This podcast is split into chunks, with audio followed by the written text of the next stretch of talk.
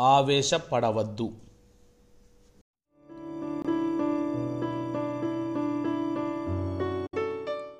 ఆపద కలిగినప్పుడు ప్రజలు దిగులు శోకం నిరాశ భయం గాబరా క్రోధం పిరికితనం వంటి విషాదకరమైన ఉద్వేగాలలో చిక్కుకుంటారు.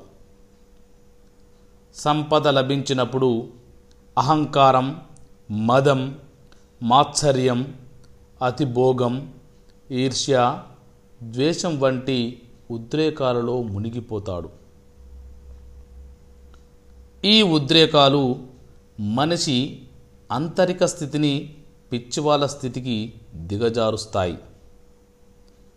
ఇటువంటి స్థితి మనిషికి ఆపద భయం హాని అనర్థం అశుభం తప్ప మరి వేటిని ఇవ్వజాలదు. జీవితం ఒక ఉయ్యాల. దానిలో వెనుకకు ముందుకు ఊపు ఉంటుంది.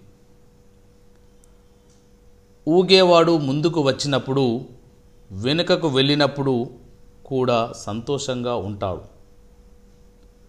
నియంత్రణ లేని తృష్ణల ఎండమావులలో మనసు అతి దీనుని వలె నిరుపేద వలె గర్భదరిద్రుని వలె ఎల్లప్పుడూ వ్యాకులతతో నిండి ఉంటుంది.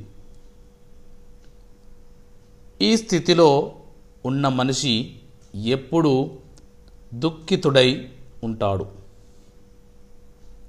ఎందుకంటే ఊజలలో ఊగేవాడు ఆనందించిన విధంగా జీవితంలోని మంచి చెడు సంఘటనల యొక్క తీపి చేదు రుచులను ఆనందంగా ఆస్వాదించడు. తన అదుపులో లేని తృష్ణలకే ప్రాధాన్యం ఇస్తూ ఉంటాడు. తన మనసుకు అనుకూలమైన విధంగానే అంతా జరగాలని కోరుతూ ఉంటాడు. అలా జరగడం సాధ్యపడదు. కనుక తాను కోరుకున్న సుఖం లభించదు.